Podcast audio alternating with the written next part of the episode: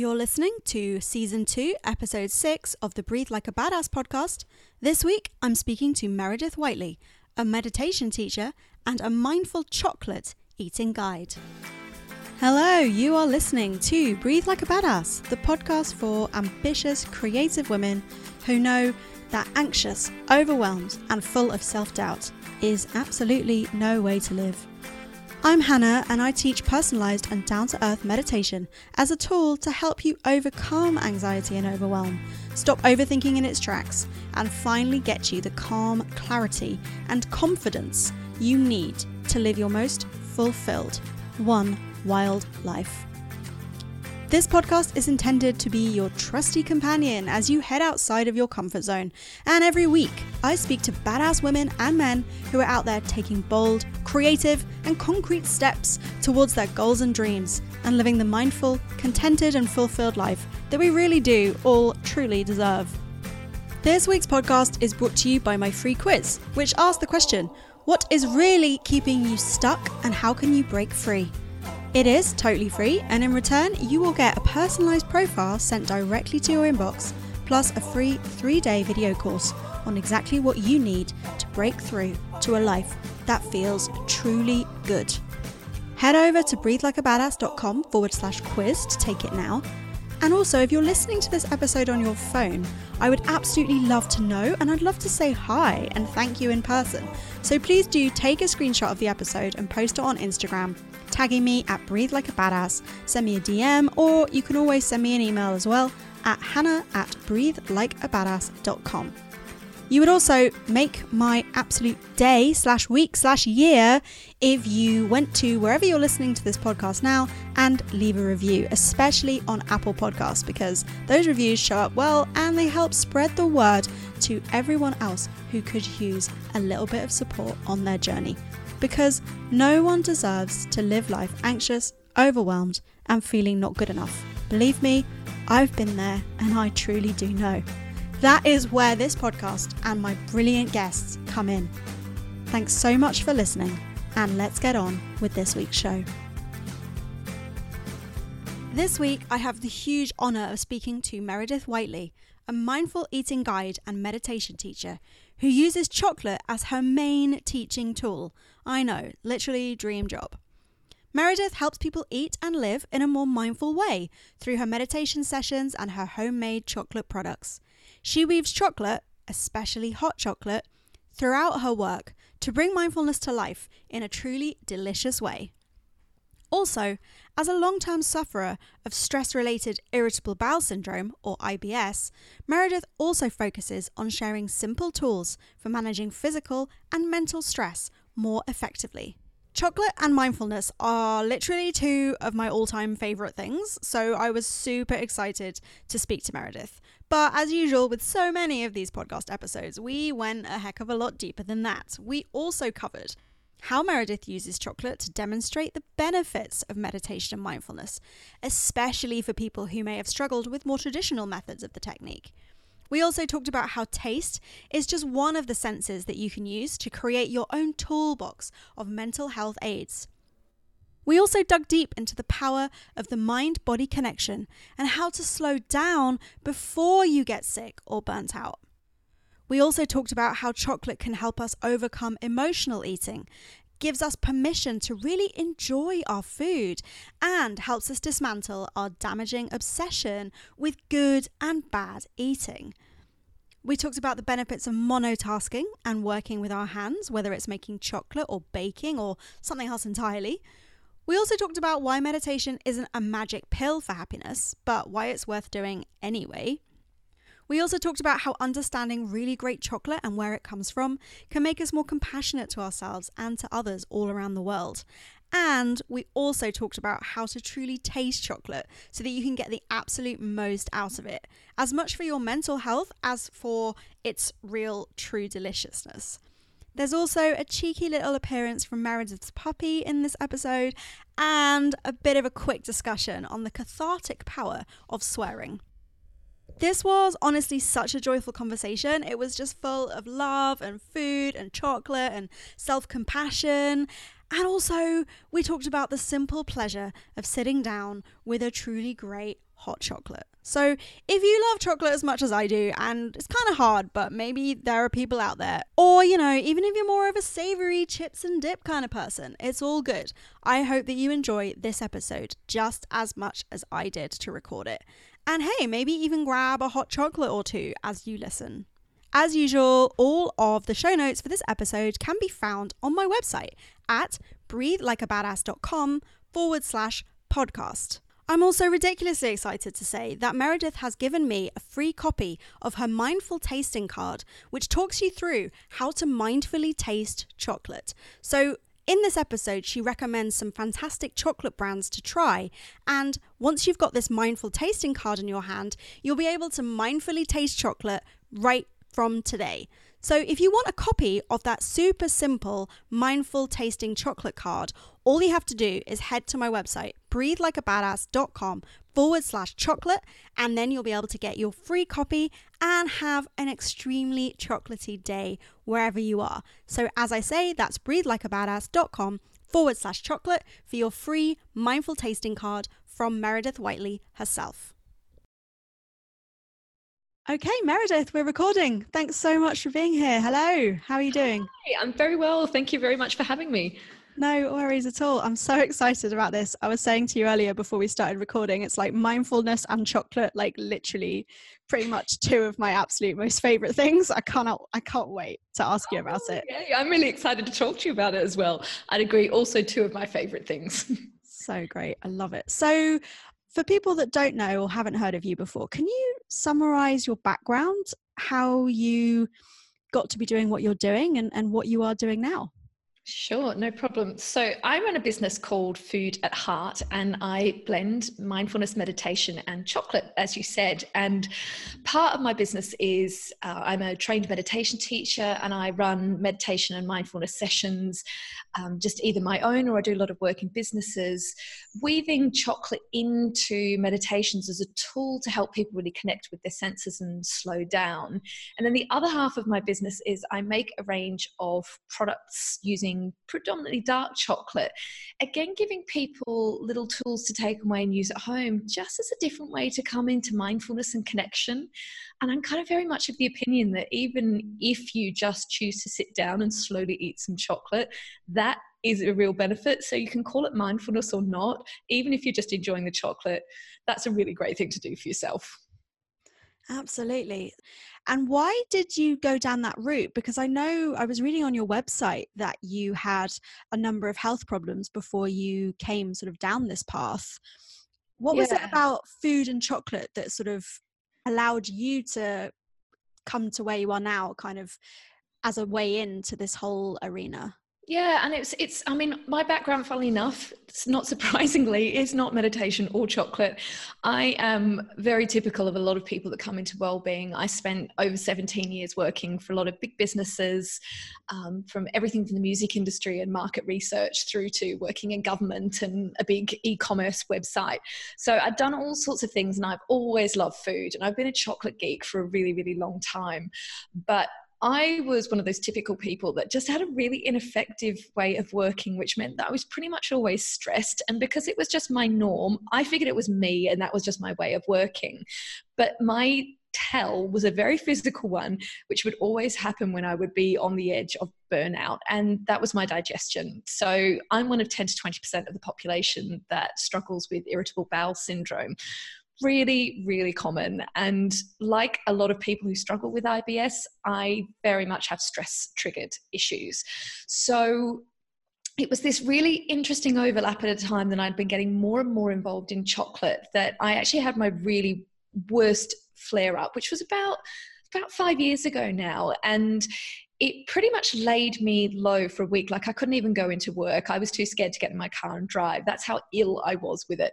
And you start thinking of all worst case scenarios for things that could be wrong with you. And then, as anyone, again, who's had digestive issues, it takes quite a lot of investigation to work all this stuff out. And the outcome of it was that, yes, I had IBS. And that was the thing that in the end said to me, look, I can't just dip in and out of my mental health in the way that I've been dipping in and out. Well, I guess more physical. I've been looking after my physical health in a better way than I'd been looking after my mental health, basically. And I'd tried a few things. I'd done Tai Chi and I dipped in and out of meditation, but I really hadn't put in place a regular practice that would help me stay on top of things and just even be more aware of myself. And that was really my path into, I guess, what I would call a more regular practice of mostly mindfulness meditation, but it is a bit broader than that as well, what I practice for myself. And it was really... It's funny, it wasn't then a straightforward journey. When I left my last job into setting up a business, I was originally building a website which was about helping people find food experiences, because I was really passionate about people connecting with food and because I loved food so much. And actually, as someone who had IBS, I'd had 12, 18 months where eating was a real challenge for me, and I'd almost fallen out of love with food again. So it was part of my journey of trying to make some peace with food again. And I did that for a few months and then realized I actually really missed being around people. And so I started running my own cooking events, because I've always been a huge cook and I really wanted to teach people about food and flavor and little bits of digestion and little bits of mindful eating thrown in. And I was using chocolate as one of the tools to bring that to life. And then basically the sessions that were selling the most were the ones with chocolate, which was great because that was also what I loved the most. So it's probably not that a surprise, because it probably came across that I really loved chocolate a lot. I kept finding ways to like shoehorn it into what I was doing. And I'd also started doing some chocolate guiding on the side for a friend of mine who runs a tour company where you take people on chocolate walking tours around London, which is amazing. And so there were all these different strands starting to come together, and I'd started selling some chocolates on the side to promote my cooking classes. But because I was doing these bits of mindful eating and short bits of meditation in there, I thought I should actually probably train properly as a meditation teacher so that I was looking after people properly. I didn't want them to kind of be doing any damage to people, or I guess it was also partly for myself. I really wanted to understand more about the science and more about why this was working for me more than just the experience. And when I did the teacher training, I just really fell in love with writing meditations, leading meditations, sharing a lot of that experience with other people. And it really surprised me, because that wasn't particularly why I decided to do the teaching course. I just sort of wanted to integrate it into stuff that I was doing. So I sort of shifted my whole business to focus much, much more on that. And it was really, up to that point, I'd also been really hesitant about talking to people about my digestion. I felt quite embarrassed about it, and it felt like it was a weakness. But the reality is that it was very much as a result of that that I've ended up doing what I'm doing. So I don't see it as a weakness now. It's definitely has been a challenge, and it still is a challenge. I'm not this healed person, but I'm much more comfortable now sharing that story and understanding how that's led me into what I'm doing now. So it kind of was this very roundabout, weavy kind of a path rather than straightforward. But so it probably really took me 2.5 years of working for myself to get to that point. And now I'm at the point that I'm really comfortable with that blend of running events and also making product. That's amazing. And there's so many things that I want to unpack in what you said. I mean, the first thing that really struck me is you said that you weren't making a habit of looking after your mental health. And I think that's something that comes up so much in mindfulness and meditation. Like, especially people that talk to me, they say, oh yeah, I do it a bit, or I got into it because I was having a really hard time, and now that I feel a bit better, I sort of let it go a bit. And I'm always like, okay, well, that's obviously cool that you got it when you were having a hard time and that it helped you, but it's going to be so much more beneficial and you're going to get so much better results if you do it regularly, even when you're having a great time, like even when life's going really well. That struck me, what you said, kind of making it a habit. Yeah, and it really is. And I totally agree with what you're saying. And it's something that I hear all the time. And it's something that I look back and I think, if I'd put some of these tools in place earlier, and the great thing is there's much more known about a lot of these tools now, and there's certainly much more in the public space. You don't have to be sort of weird or hippie or a Zen Buddhist monk to be doing this stuff. I mean, that's cool if you are as well. I mean, that's the path you want to follow, but actually it's something that's very accessible. And yeah, it's very easy when you're not feeling well or when you're feeling stressed to try and put these tools in place. But if you've got them there as an undercurrent, it just gives you something to dip into. And I think the biggest thing for me is that also because I have them there as a regular practice, I know much earlier when I'm starting to tip into the not very well phase. And that was something that I didn't identify before. It was always way too late. Like, I would be well down the path on my way to really, really being ill before I'd realized I was on that way. So yeah, this, I think one of the big things for me has been, I'm so much better at identifying when I just need to take a bit of rest. I'm not always great at doing it. I'm still working on that. I have all these tools. I mean, all the stuff that I share with people, it's all stuff I'm working on myself. You know, I'm not this fully formed, awoke person that has achieved all of this stuff. Absolutely not. Every day I'm having to come back to them, and I have great weeks and I have challenging weeks, and I'm just really pleased that I now know I've got this little arsenal of things that I can dip into, and it's always there for me. And, you know, I'm also, I don't kick myself or hit myself if I skip the odd day of meditating as well. I think that was the other thing as well. I'm definitely by nature someone who can have a bit of a perfectionist streak. So it's like, you know, now that I've committed to meditating, I have to meditate really, really well, and I have to be the best at meditating, and I have to meditate every day. And that's clearly absolutely not the point of it. So, you know, I've got rid of a lot of all of that sort of stuff as well. Yeah, absolutely. Oh, just what you're saying just resonates so strongly with me. Like I tend to call what I teach and what I believe in an emotional toolbox, because I'm exactly the same. You know, it really for me is like, the reason why I came to all of this stuff is because I needed it at some point. And even now, like you say, it's a practice. You know, even now I have days where, yeah, I'm in flow and I'm practicing what I preach and everything's amazing. And then also I have days or weeks where I'm like, I'm supposed to be good at this stuff. Like, it's supposed to be my thing. I'm supposed to be this chilled out Zen person. And like, I'm the opposite right now. And then that's when you have to kind of go back and reset and remember that it's not about being perfect, and it is a practice and it is a habit that we build. So true. So key. I also wanted to go back as well to what you said about listening to yourself, and one of the main advantages that you've got with a regular habit is that you are able to check in with yourself and know when you're kind of approaching that sort of point of, I don't know what you would call it, burnout, or a moment where you notice that your IBS is maybe flaring up again. I just want to say as well, small caveat, I suffer from exactly the same thing. I get stress-related IBS. And I was somebody that when I was younger, I never used to get digestive issues. You know, I was always that annoying person that would go on holiday and everyone else would be ill with the water and whatever, and I would be fine.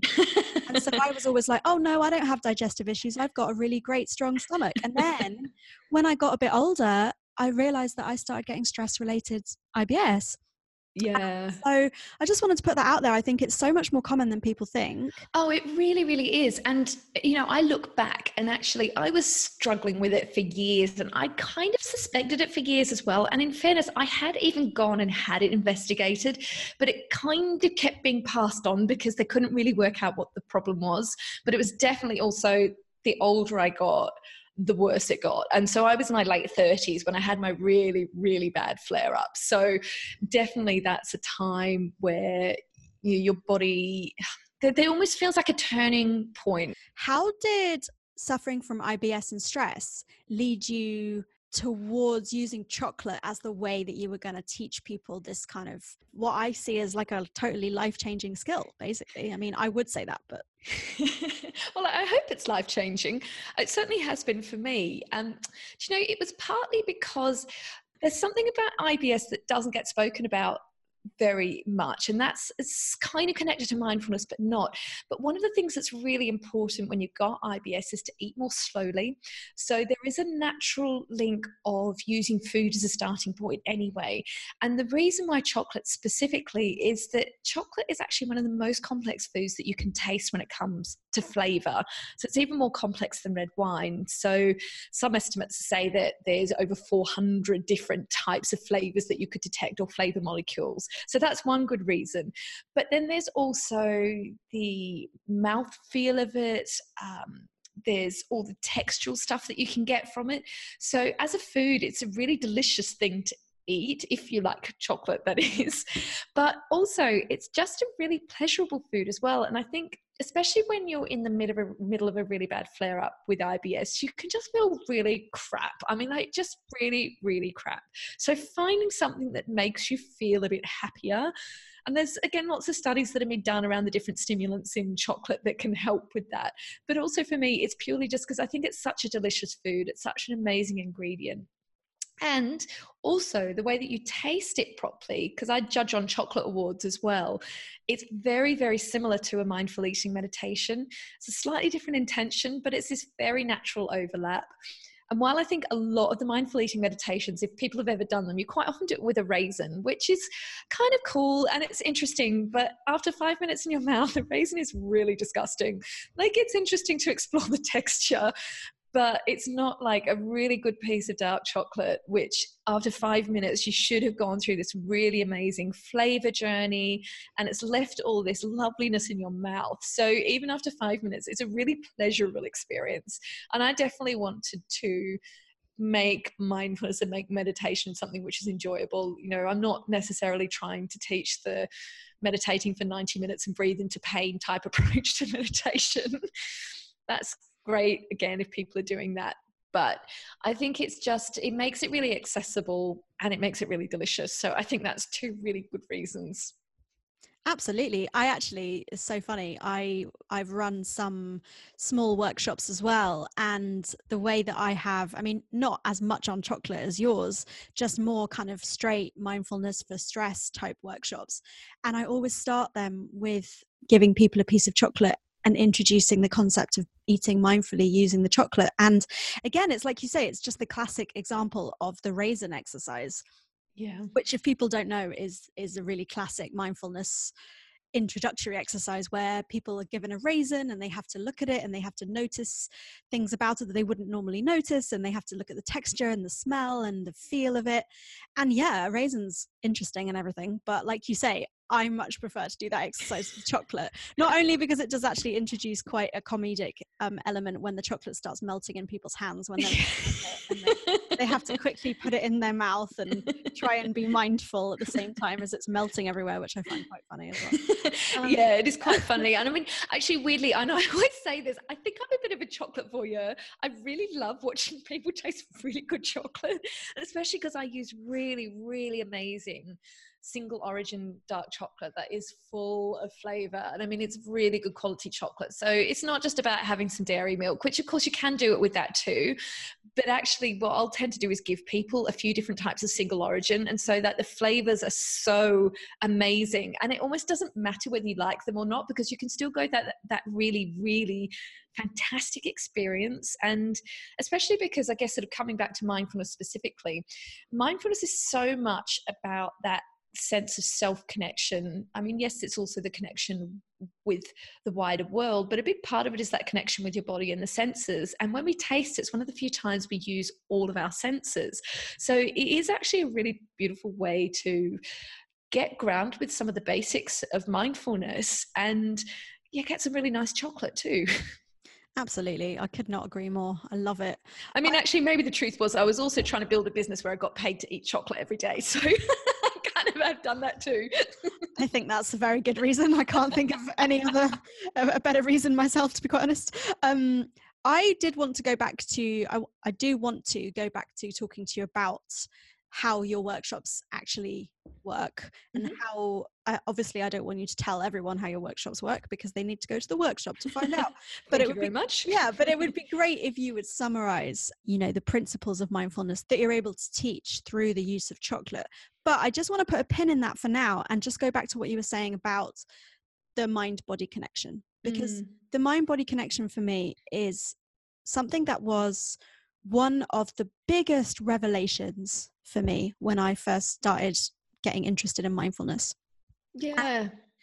And the idea that the body was connected to the mind, and that wasn't a weird woo-woo thing, and that was actually true. And I think it's very obvious with something like IBS, but I always describe it to people as, you know, if you get nervous, you maybe talk about getting butterflies in your stomach, or if you get embarrassed, you would blush. So it's not really that strange, but often actually we forget how much the mind is connected to the body. And obviously it goes much further than that as well. I would love to chat to you more about that, because obviously with IBS, it's a huge thing.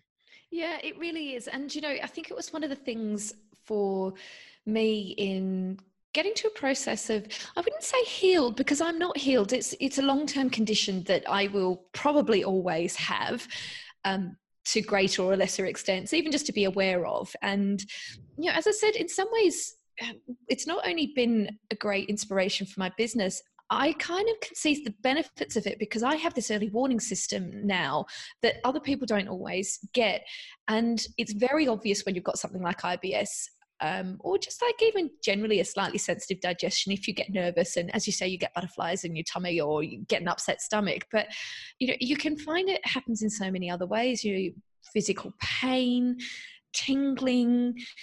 And I think you're right. You know, I don't necessarily come at things from a woo-woo perspective, even though I'm totally cool with that. And chocolate and cacao is a really interesting one because that does get used in a lot of very shamanic and very out there kind of things, which I can understand why, because it's this really powerful ingredient. But you don't have to go down that route if it doesn't work for you. There's some really simple physical, yet mind and body connections that you do just become very aware of. And I think it's really important to be connected with them. And the reason I guess I spoke particularly about not healing myself is that I think that's almost our instinct when we try and do these things. You know, we start with mindfulness to heal either our stress or heal our body. And sometimes it's just being aware that that's happening. It is being aware of that pain. It is being aware of this discomfort and saying, actually, it's kind of okay. And my body should be feeling some of this discomfort because I'm really stressed or I'm working too hard or I've had something really horrible happen in my life. That's what the pain tells us. So we actually shouldn't always be trying to heal these things, but understanding that, you know, things that go in our mind do affect our body, and the things that go on in our body affect our mind. Because I think that's the other way as well, is that we don't always, or we're not always aware of, and certainly people are not always aware of, that it goes the other way. So sometimes my body is feeling tense because my mind is tense, and sometimes my mind is feeling tense because my body's feeling really tense. So even actually relaxing my body can help relax my mind. So it's not even that sort of single way of thinking, you know, mind to body. It's very interconnected. And I think it's so exciting that in the last 10, 15 years, there's been so much development in terms of neuroscience in particular, but a greater understanding of how our bodies and minds work, and knowing that, you know, we probably know a tiny, tiny percentage. There's so much more that we have to discover. And, you know, every week there's new studies that are coming out. And I think that's just really, really exciting. And I think it's also going beyond even just the way within our bodies that we're connected, but also how we're connected with other people and with nature. And so it's this much wider web of connections that's going on. And I think when you start on mindfulness, even if you start with the purpose of trying to either manage stress or to heal a physical ailment, it quite quickly opens your mind to lots of other things that are going on around you, which I think is really beautiful. And I think almost doesn't get spoken about so much because it's much more difficult to measure that kind of stuff. You can't do that in a scientific study. And because also the experience is very individual, the experience for me is not going to necessarily be the experience for you. But I can also say that, you know, unless you really hate chocolate, sitting with me for 10 minutes and really slowly tasting chocolate is probably going to make you feel quite nice and relaxed, if nothing else. Absolutely. Yeah, I think that's so important. Oh, I love that. I mean, everything that you say is just making me want to ask like 10 more extra questions. Like, sorry. No, it's brilliant. I love it. I just think it's so, so interesting. Yeah, I think that's really, really insightful what you said about how quite often we do come to meditation because we want to cure something. Or like I said earlier, we come to it at a time of intense stress in our life where we just like, oh my God, I need to try this because nothing else has worked. You know, I've tried all my usual strategies for dealing with stress. You know, I'm comfort eating, I'm maybe over exercising, or I'm sleeping too much or not sleeping enough, or whatever it may be, all the different ways that we deal with stress. And we come to these sorts of things as almost like a last resort, like, oh my God, I've heard people talking about mindfulness meditation or whatever. So, you know, I've got nothing to lose. I might as well just try it. It's going to help me. It's going to be my cure. And like you say, I think it's once we actually embark on that journey, we realize that actually so much of it is actually about acceptance of where we are, rather than forcing ourselves to be different or pushing ourselves down this road of sort of magical healing or whatever it might be. Yeah, and it's really hard, and it's really hard to accept that. And I think especially because, you know, even with the health system, particularly in the UK, it's very focused on, dealing with sickness, identifying an issue and treating it, rather than a very holistic approach to general well-being. And so it's quite an anathema to actually let go of that and not be thinking in that way. It's really, really challenging. And also, you don't just start doing this practice. Even if you say doing 5 minutes a day for a week, you're not going to suddenly turn into a whole new being. It was probably 3 to 6 months in that I looked back and I could see the small changes. It didn't turn me into a whole new person. It certainly didn't make me into a meditation evangelist. And actually, for some people, certainly mindfulness is not the right route for them, and they might find other things, whether it's another form of meditation. But also, it's not the only thing that I do, but it's also helped. I guess what it has done is it helped open my mind to trying a few other things that I've now got a little set of practices that work for me that involve walking every day. Now I have my little dog. We were talking about him before. It's an extra incentive, but I walk and I do a little bit of writing every day. And all of those three things help me be, I guess, away from screens for one thing, but also just to have that little bit of self-connection time. So I very much also see it as a piece in a wider puzzle that also in the very beginning stages of my IBS, I needed medical intervention as well. I did need to take drugs. I had to take antidepressants for my stomach for 6 months as well. And that was a really important part of me getting to a place where I could get to a maintenance level. So I think that's the other thing, is that I would never say to people, do this instead of. If you've been recommended something by medical professionals, do that too. It doesn't have to be an either or. And then it's finding out what works for you, because even mindfulness is not a single thing, and you can come at it as a spiritual practice if you want to go down the Buddhist route, or you can come at it as a non-spiritual practice through modern mindfulness. And then even within mindfulness, as it's not, there's all these different practices. So if you're a real visual person, then great, focus on visualizations and those kind of meditations. If you're more about your body, do things like body scans and breathing. So, I think it can be very easy to think it's one thing for one thing, but also to give up after you've tried. So I've heard so many people say, I've tried mindfulness and I just didn't get on. And it's like, well, what do you mean by mindfulness, and what did you try? And also, sometimes you don't get on with something the first time round. It's like when you go to the gym or you try a new form of exercise, sometimes it just takes a little while to connect. So it's this very broad term, and I think it's so exciting that there's more coverage of it, but I think sometimes there's a bit of confusion around what it is as well, because it isn't one thing. So yeah, it's not straightforward. I could not agree more. Absolutely. Like, you take the words straight out of my mouth. I love it. I think it's fantastic. It's like we've agreed what we're going to say beforehand, but we actually haven't. I promise we didn't. No, we actually didn't. It's like, it's just so great to hear. Not just because, I want somebody just agreeing with me, but also because it's just so nice to realize that there's so many different routes to kind of discovering, I was going to say truth, but it's not. It's like, this could be an option for you if it helps you in your life. And like you say, there's so many different kinds of mindfulness. There's so many different types of meditation.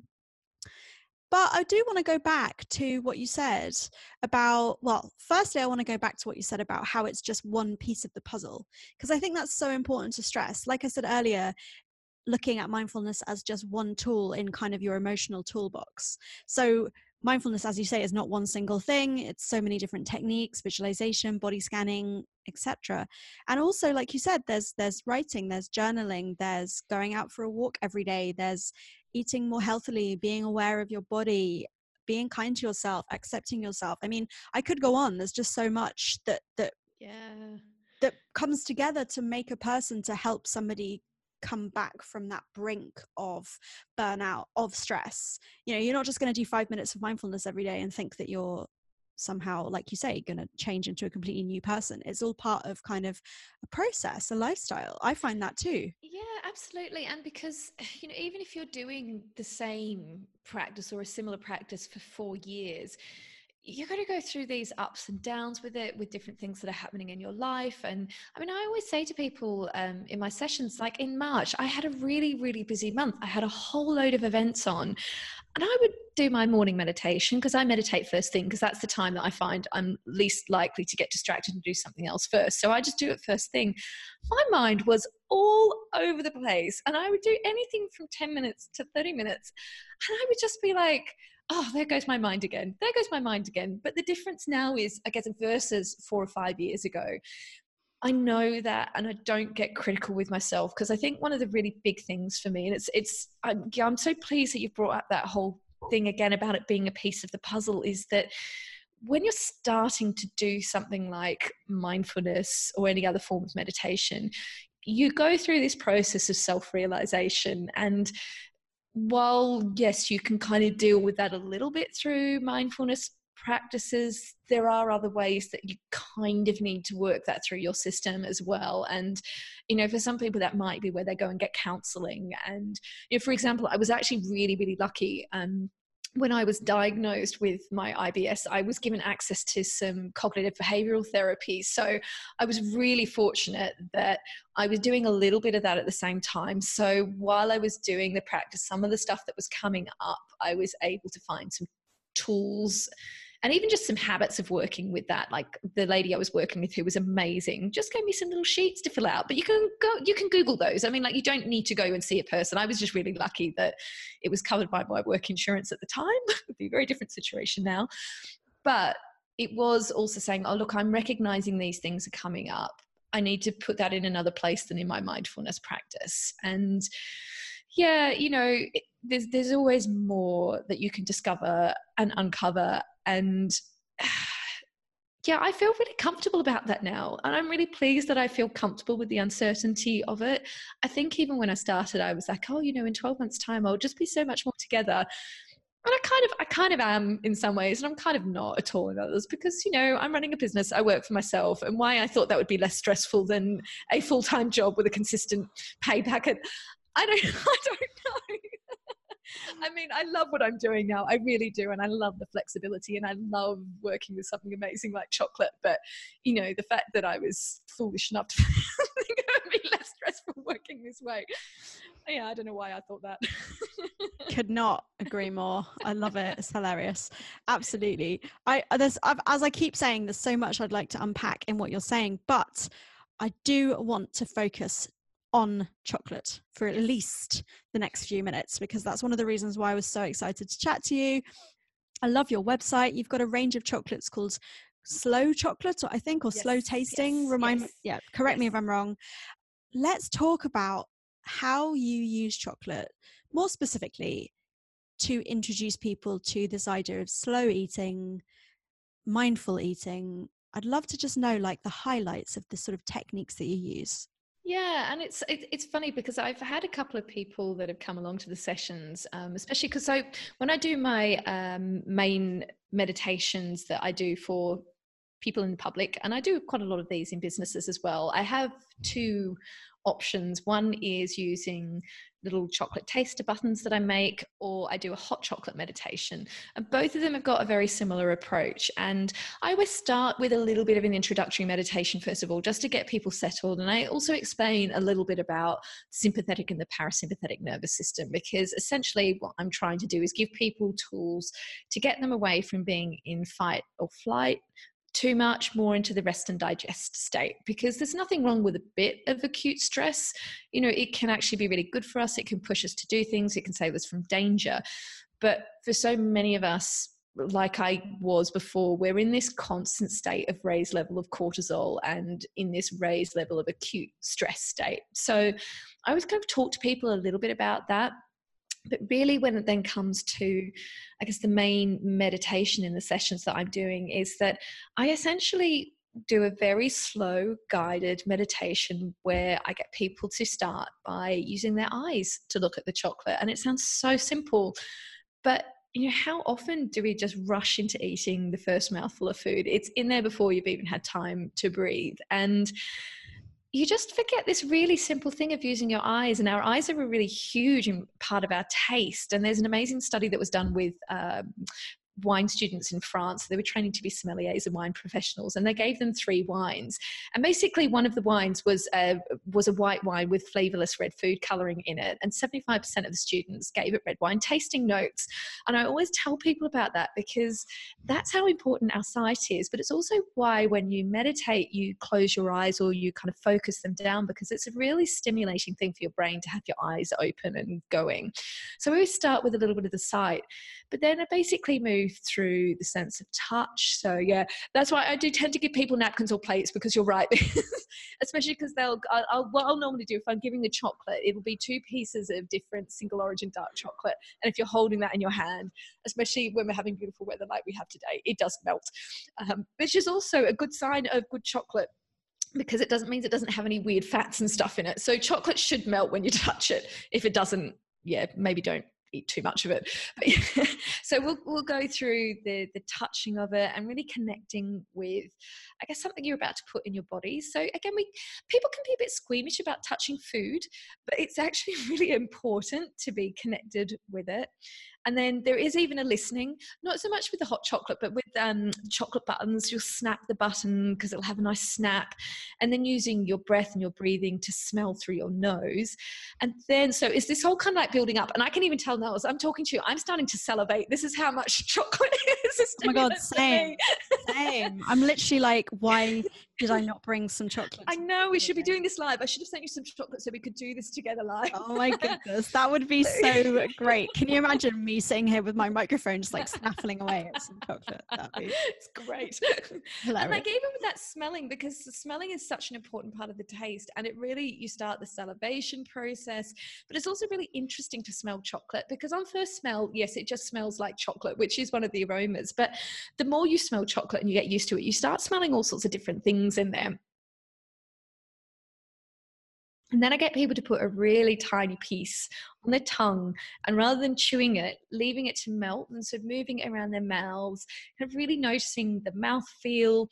And then we have another form of smell, which is our throat smell. So what happens when you chew or eat food is that as you breathe out, you've got all these flavor molecules that have been released in your mouth. They basically get pushed up the back of your nose to your olfactory bulb. So flavor is actually another form of smell.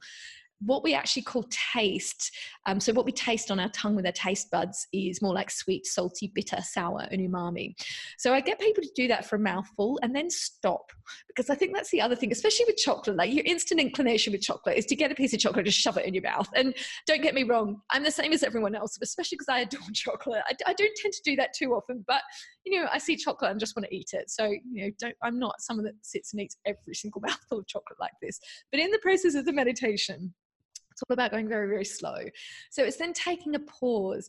And this is one of the first points of not just kind of going through each of those senses, but also really doing that as a bit of a check-in with yourself and thinking, well, how am I feeling about this? Do I like this? Is it reminding me of something? Sometimes it brings up colors for people. Sometimes it brings up memories, because smell is a really important part of memory. Sometimes it's also just to say, oh, my mind is really wandering. You know, that's obviously all part of the practice, but it's having that little pause. And then it's very slowly going through, then getting people to just do small mouthfuls and comparing from mouthful to mouthful what the experience is, because especially when you're using a really, really good chocolate, you'll actually find that the experience of the second and the third mouthful can be quite different from the first one.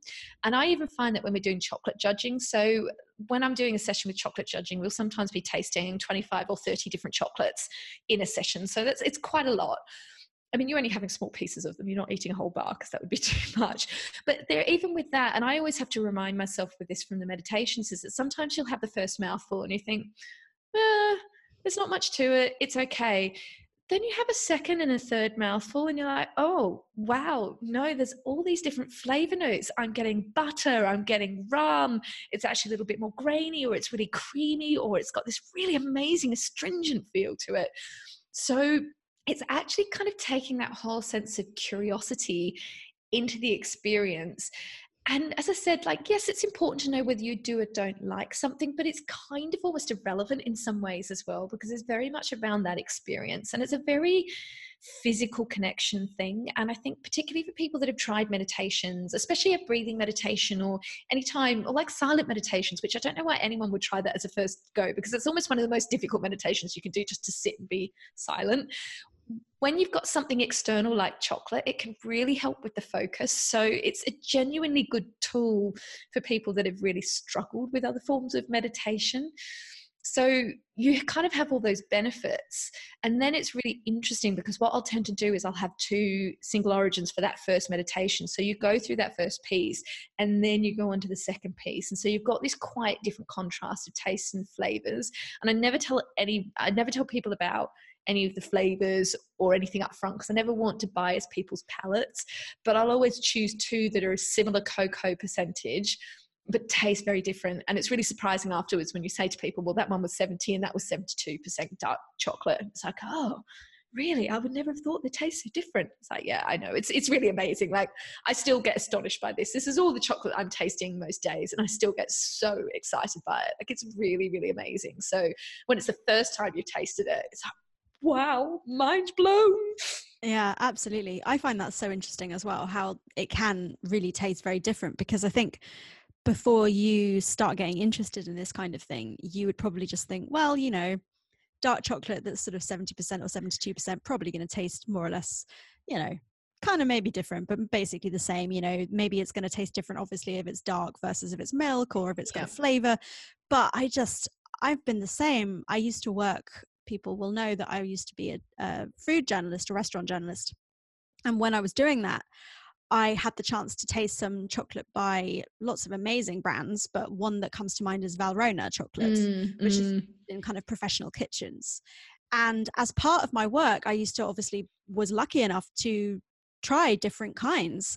And the difference between them is just astonishing. I mean, yeah. And it kind of, when you haven't experienced it, it sounds a bit strange, but to be able to say this chocolate really tastes of coffee, or this chocolate tastes, like you say, rum, butter, red fruits. I had a lot of chocolate that reminded me of kind of red currants, and the Valrhona in particular. There is the one that's got that the little red mark on it as well, and it has the sort of red flavored taste, and it's amazing. It's like it's so exciting, and I get so excited by it. And that's part of the reason that, like, there's lots of really good meditation reasons and mindfulness reasons to use the chocolate, but it's more than that. It's like the chocolate itself is so exciting. And unless you have worked in food or worked in chocolate, or you're really, really into chocolate, it's very rare that you would sit and taste different chocolates next to each other. And I use a brand called Pump Street Chocolate, which I still think is hands down like one of the best consistently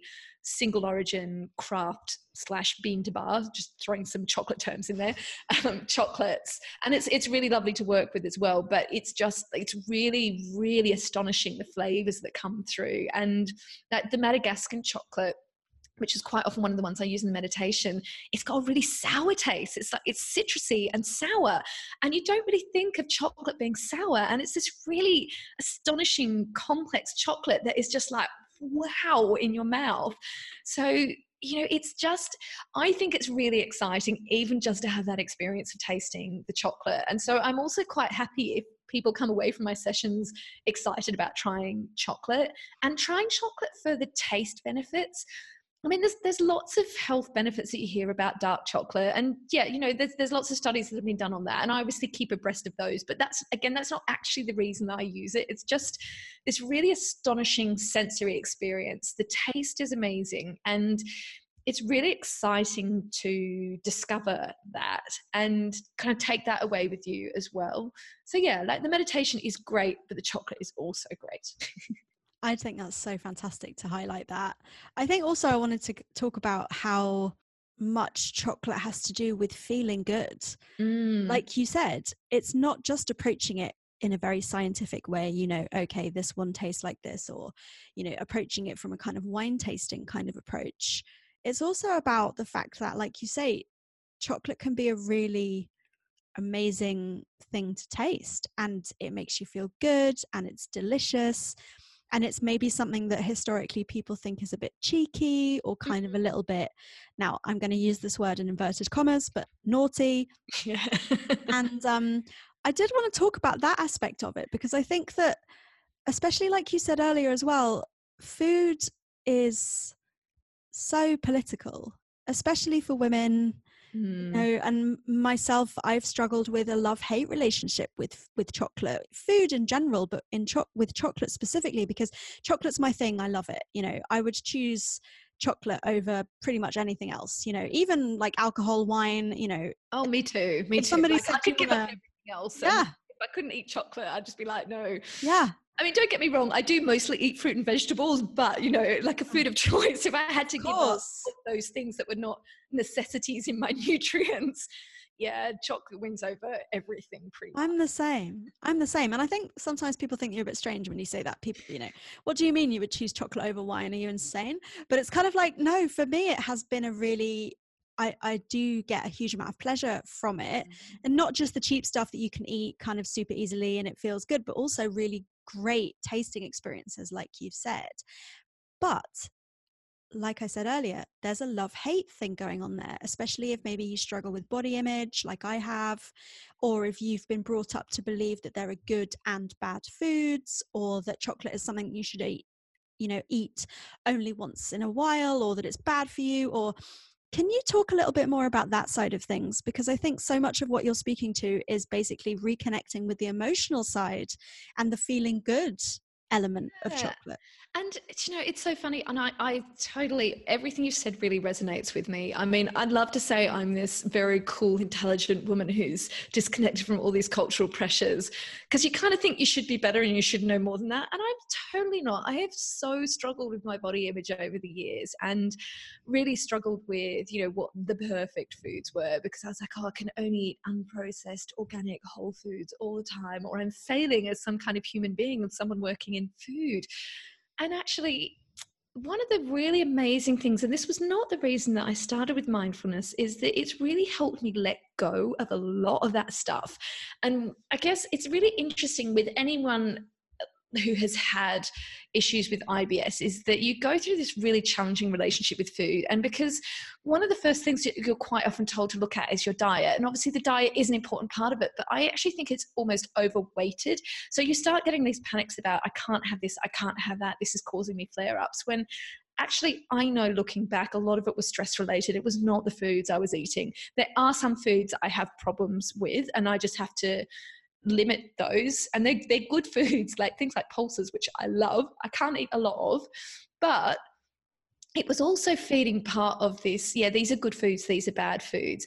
And even though I really loved chocolate and was predominantly eating better chocolate, that definitely still fell into the naughty category. And I'm the same as you, using inverted commas. I really have taken away the use of that language. That's been a really conscious thing for me, is that I don't use words like guilt. I certainly don't use words like guilt-free food, because, I mean, what the hell? When did we have this attachment to food which is guilty? Food has no guilty, not guilty. Ugh. I mean, I know it can be challenging if you're trying to lose weight, kind of finding that really healthy attitude with food. But I think this is one of the things with the purest form of mindful eating, and it is not something that happens straight away, is that you suddenly get, well, you don't suddenly, that's the wrong phrase. You do eventually get to a point of knowing what is enough for you and what is right for you. And again, it's a very much a process of learning, and knowing that sometimes you'll have a bit too much of stuff and you'll feel a bit bloated and sick and a bit blah. And then you'll be like, okay, well, look, I ate a bit too much. That's okay as well.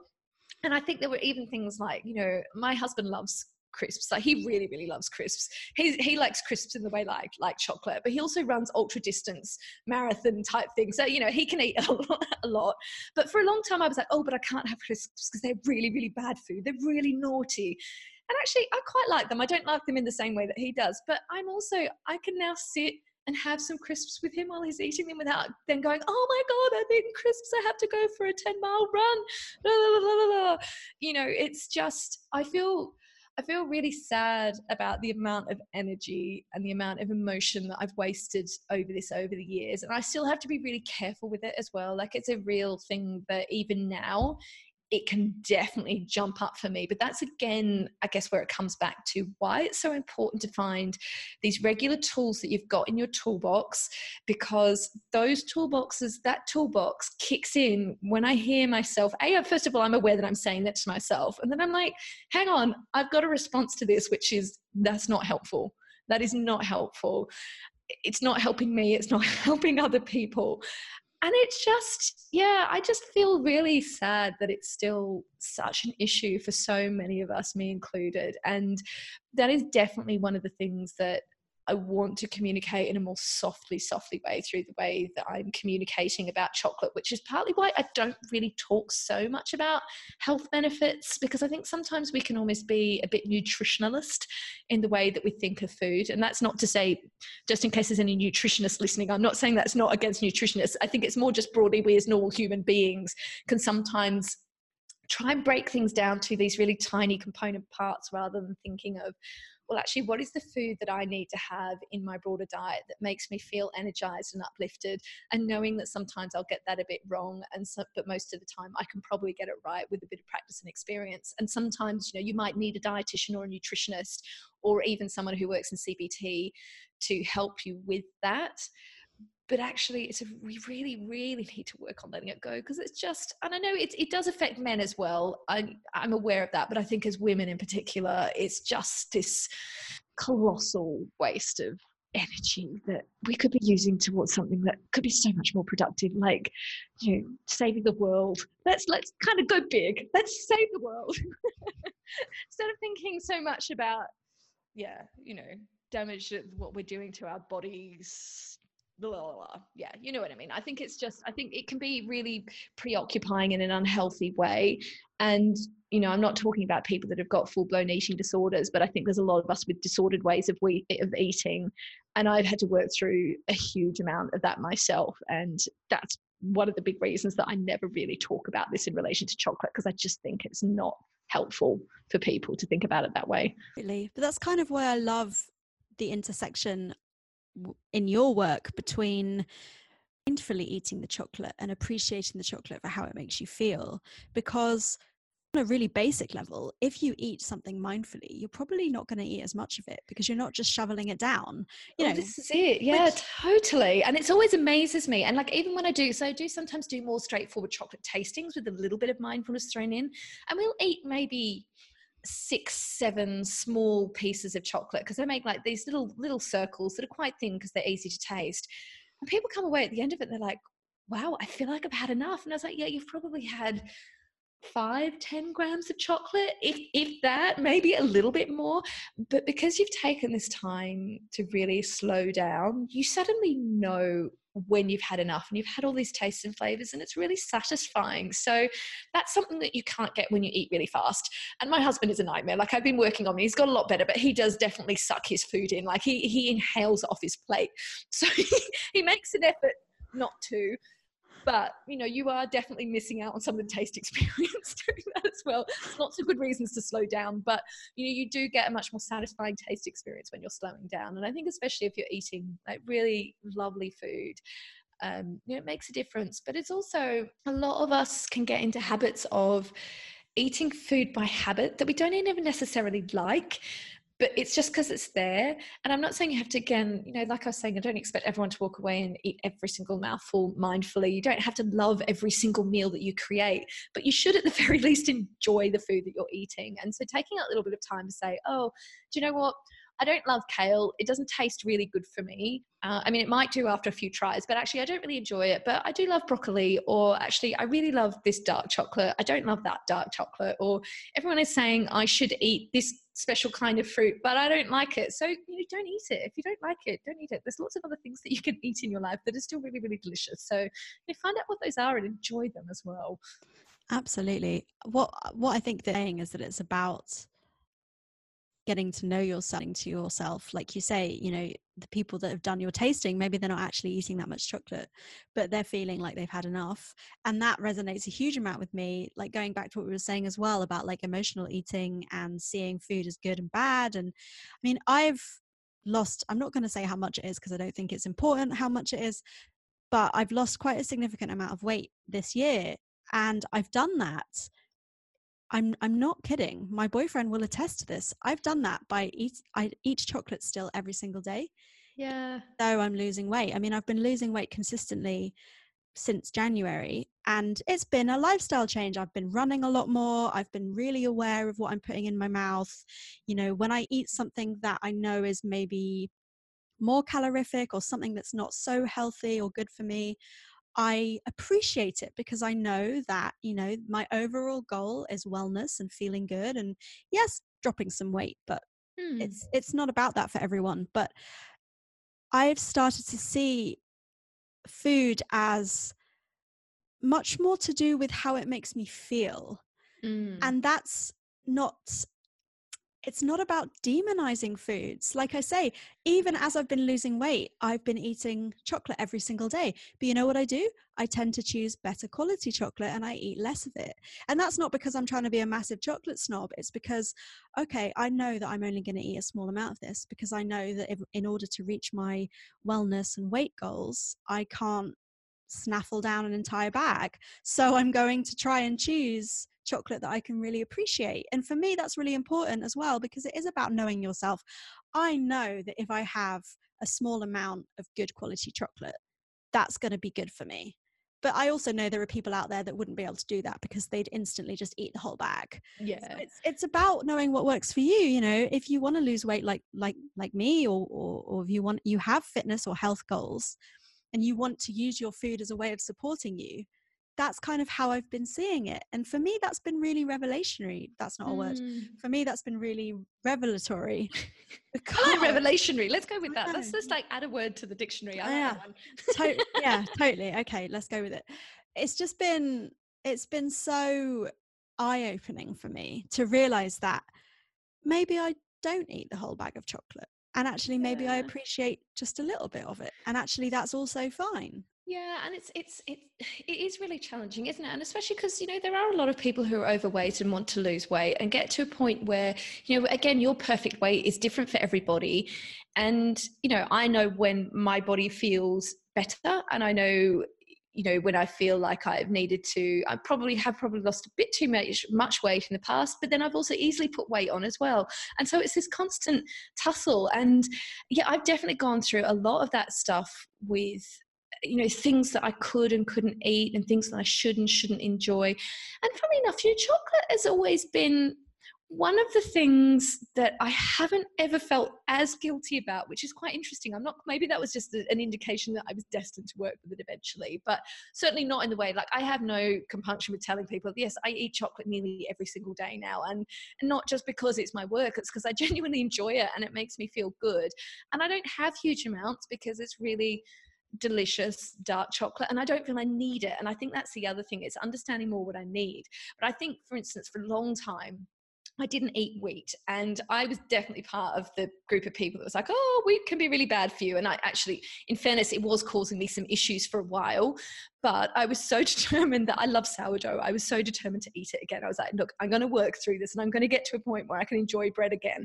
And I do. And again, it took me, there was definitely psychological stuff I needed to work through as well with that. And funnily enough, because I'm not worried about it so much now, I'm absolutely fine with it. But I do predominantly eat sourdough because it's fermented and I find that's better for my digestion. And I also know that if I've eaten too much of any grain, actually, my stomach feels uncomfortable, but that has just been that process of learning. So yeah, it's just really, it's really difficult to unpick. And it's really interesting because, I mean, like years ago, I, amongst one of my many, many weird jobs that I've done in the past, I used to work in government, and I worked in a department that doesn't exist anymore, which was essentially a full servicing marketing agency for government and for public sector bodies. And I did a lot of public health campaign development and was involved in doing some work with childhood obesity. And you'd look at all the stats around it. But the thing that was really amazing for me when it came to obesity is you've got this amazing chart with the causes of obesity. And it basically just looks like this massive page of squiggles, because there is no single thing, there is no single cure, and there's no single reason. And there's lots of things that play into it. And emotions is definitely a big part of it. It's not the only part of it.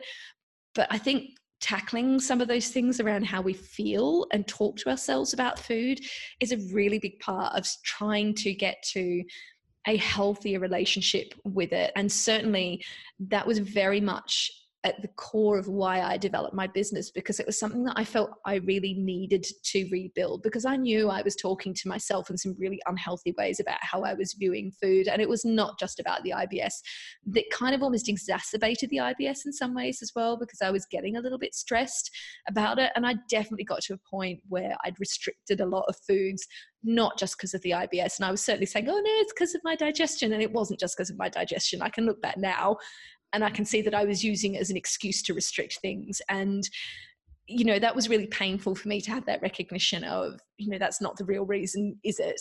And that was really, again, where that mindfulness practice came into play, because I don't think I would have even recognized that. I would have kept going in that same way of, no, it's definitely because I'm trying to heal my digestion. It's definitely because I'm trying to heal my digestion. And it wasn't. And I think falling even more in love with chocolate was a really healing thing for me, because it helped me get beyond a lot of that.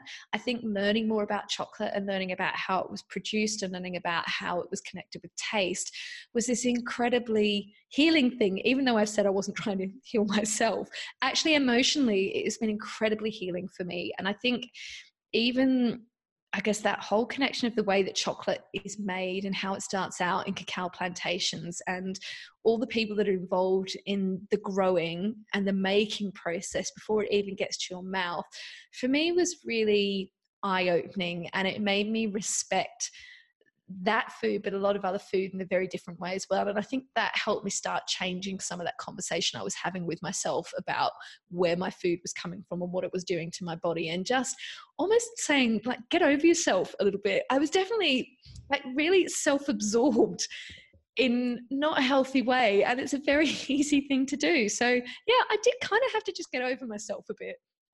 That's amazing. Yeah, I mean, I just love everything that you're saying. It just, like I say, it just leads me to want to ask you so much more about it. I mean, firstly, what you just said, I think it's so important to note the link between food and emotion, and then obviously the link between emotion and mindfulness, because obviously it kind of makes sense that they're so interlinked, because it's like one of the main reasons why I loved mindfulness when I discovered it is that it gave me a chance to get to know myself and be accepting of my own emotions and start that process of noticing how you feel, and then not only noticing it but accepting it, and then not only accepting it but being like, okay, cool, is this how I want to feel?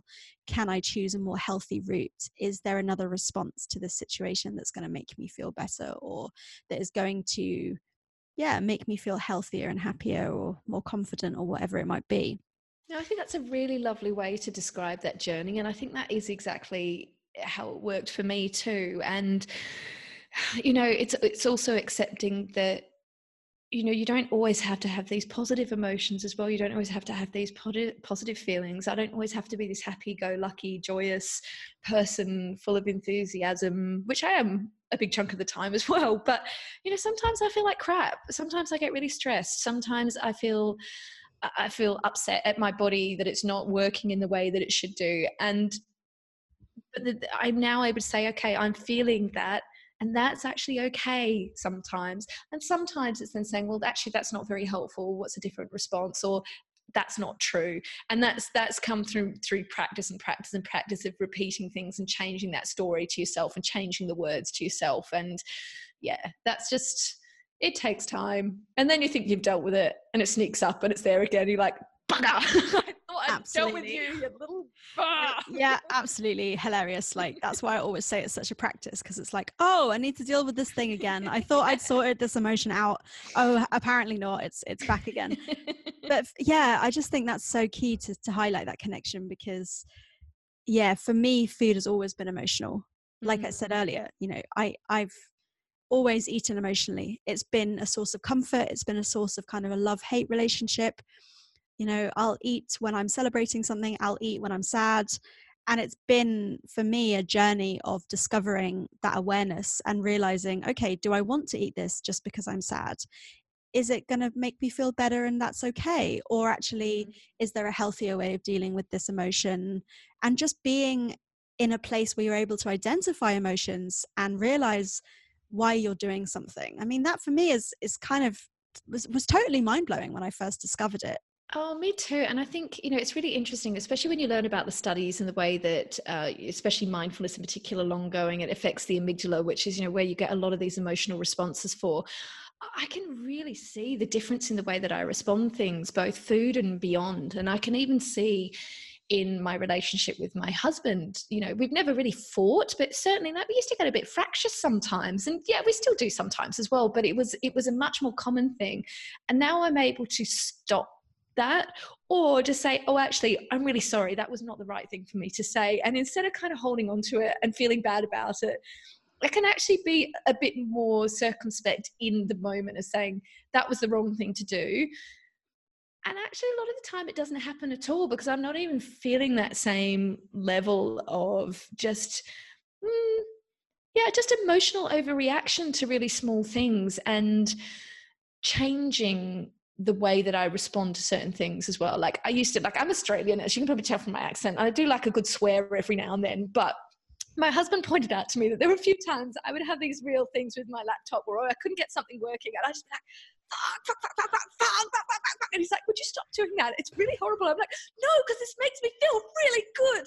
And then I was like, do you know what? That actually really does not make me feel good at all. And it's just making me more and more wound up. I don't do that anymore. It was this like really cathartic thing.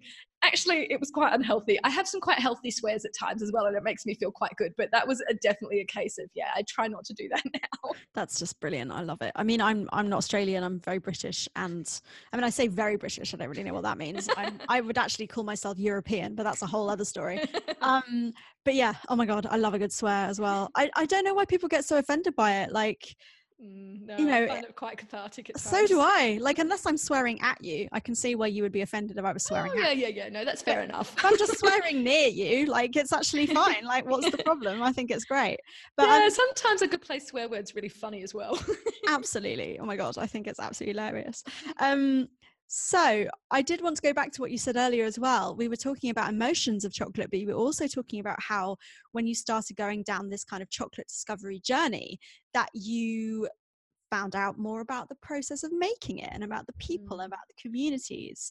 And a real principle of meditation, mindfulness, is community and compassion, not only for yourself, but also the way that you are approaching the rest of the world. And I think the more that you foster a compassionate mindset within yourself, it becomes a million times easier to be compassionate to other people. And it's like interesting that you talked about your husband as well, because I found in my relationships too, the more aware I become of what I want and what I need, the more aware, I like to think anyway, I become towards other people as well, because I know how that would make me feel, or I'm aware of what's going on with me. So instead of being like, you said that, you made me feel like this, oh my God, I am actually, like you said, much more able to be reflective and think, okay, well, what's actually going on here? Why am I feeling like this? What's triggering my anger, or what's triggering my upset?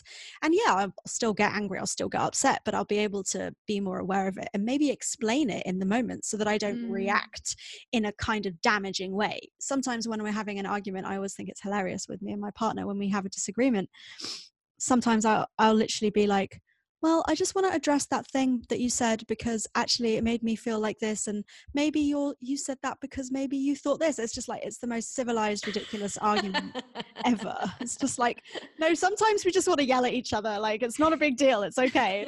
But I think what you're saying, to long story short, I'd love to talk more about the idea that chocolate has brought you closer to feeling compassion towards yourself, towards others in your immediate circle, but also, like you said, the communities that make it, because it is a huge, long process that requires a lot of people, nature as well, environmental factors. It really does. And you know, it's such an incredible food. It really, really is. And I think it brings to life so many things in our food system, but also the way that we are connected as human beings and with nature. And you know, just in case anyone doesn't know, I mean, the actual production of chocolate, at the very stages, and even with the cacao farmers, who quite often, especially if you're having more mass-produced stuff, you know, they'll quite often have their own little farms that might be part of a cooperative, but or they'll kind of part of a big company that's buying their chocolate.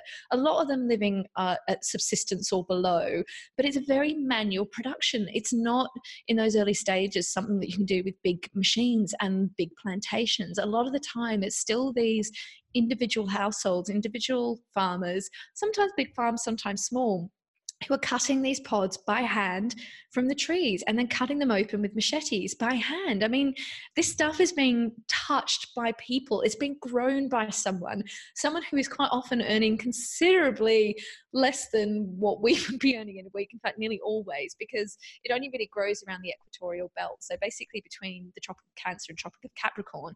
So most mass-produced cocoa comes from West Africa, so Ghana and the Ivory Coast. What I use comes from different countries. So I have a range of everything from Madagascar to Ecuadorian. So, I mean, you can get chocolate from, you can actually even get chocolate from Australia these days as well. On the top of Australia, there's some cacao plantations, but Vietnam. So, I mean, it's really interesting because they all taste quite different, but it's this really connecting global food that's really manually produced by real human beings. There's not a big machine. This is not a big factory that is growing this stuff that we're eating, but it's such a commoditized product.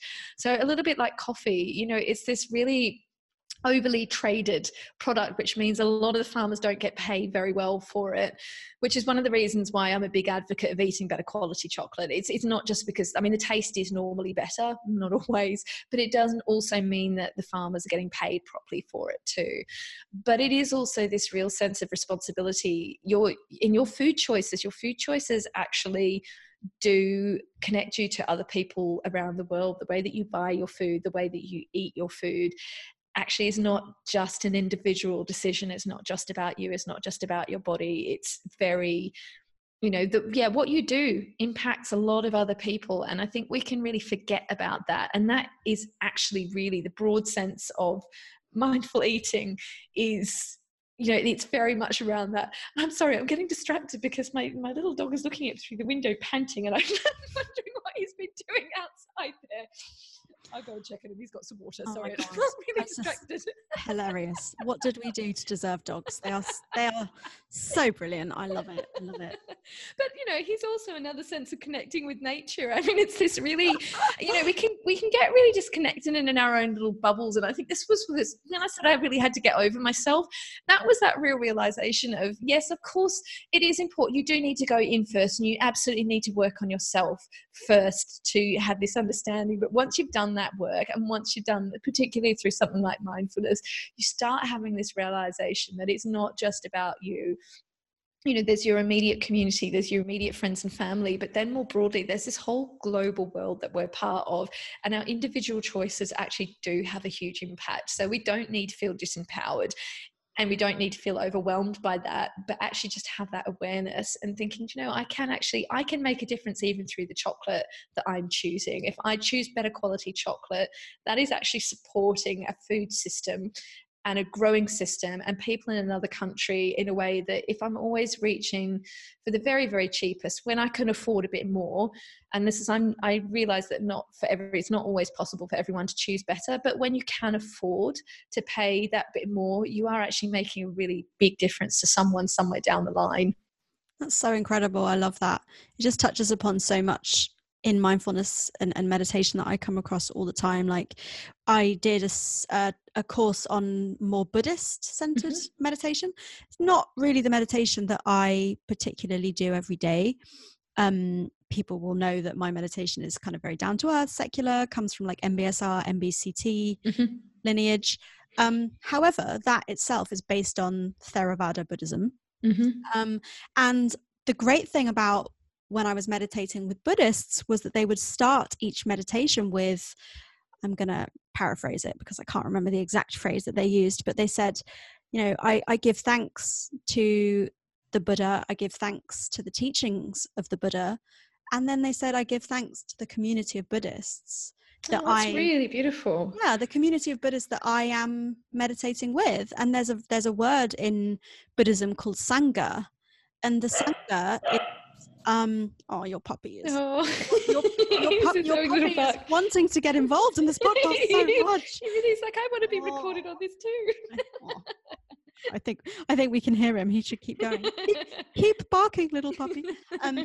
Yeah, I mean, it's hilarious that he's getting involved. Little kits with bars and little mouthfuls like dipped apricots, and they come with self-guided meditations. And actually, slightly hot off the press, I'm refocusing my product range a little bit to focus predominantly on the hot chocolate.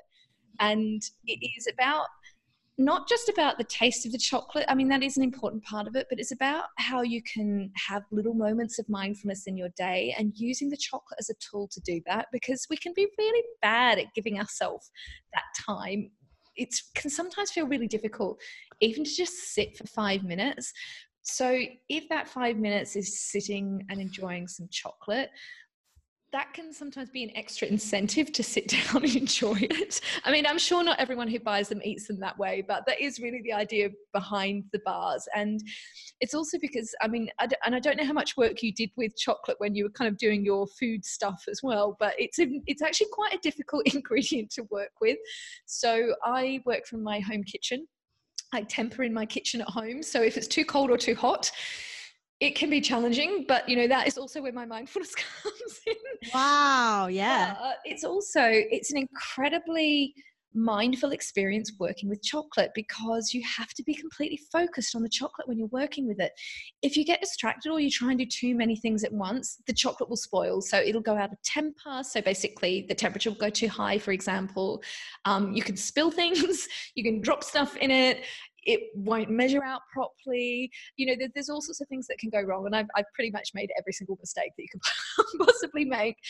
But it's this incredibly mindful experience. Plus you have all the aromas, and I'm clearly tasting as I'm going for quality assurance purposes. Absolutely. So, you don't want to do anything else. I would expect nothing less. No.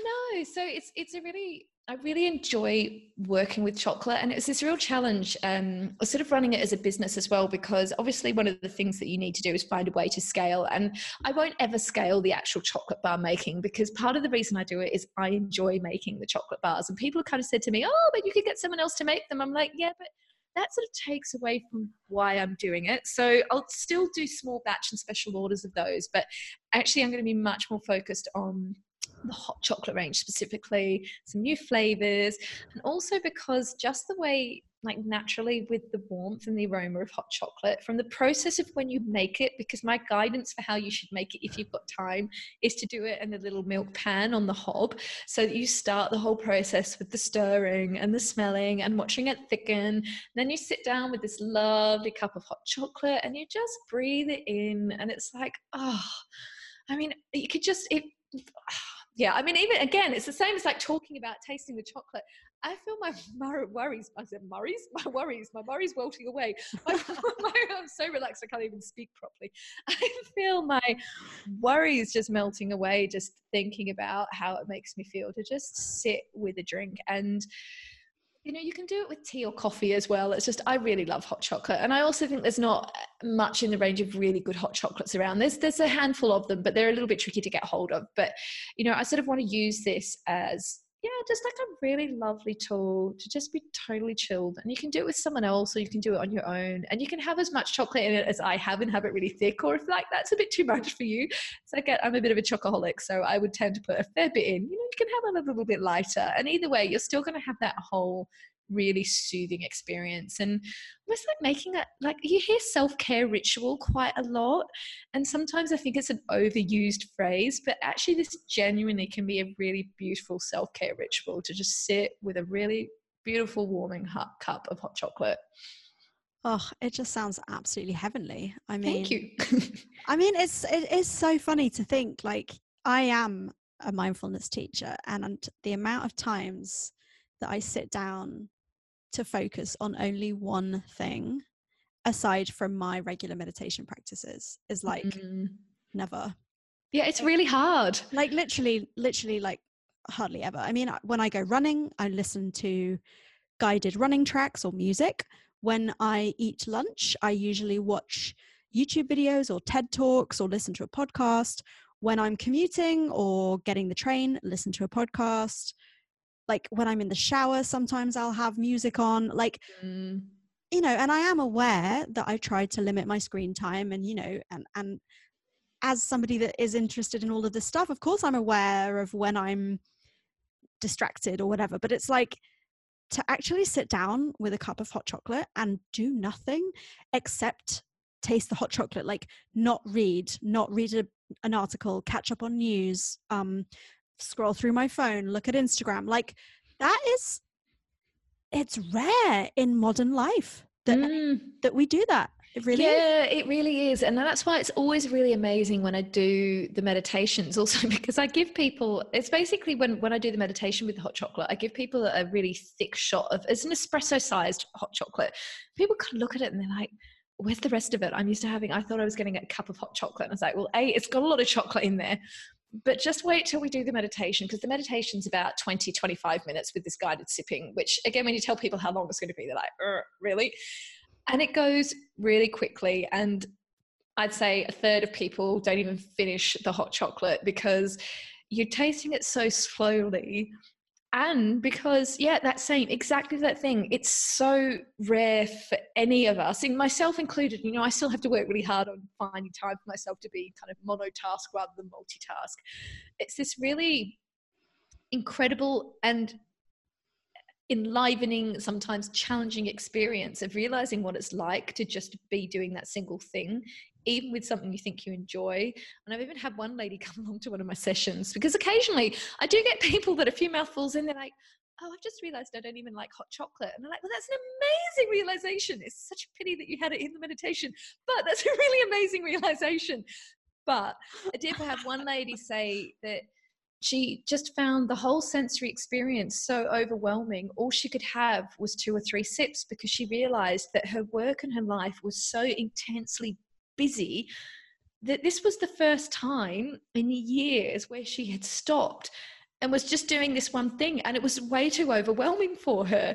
I was like, that's really interesting, but yeah, just stop. You don't need to keep drinking. That's when you can just chill out. But I have some quite exciting experiences that I'm kind of very, very early stages of planning out down the line, because I'm really passionate about creating spaces where people can just slow down and do a single or even 2 things. Even just doing 2 things is less than what most people are trying to do in one go. And I think we just all need to find ways to just chill the F out, basically, because it's hard. It's really hard.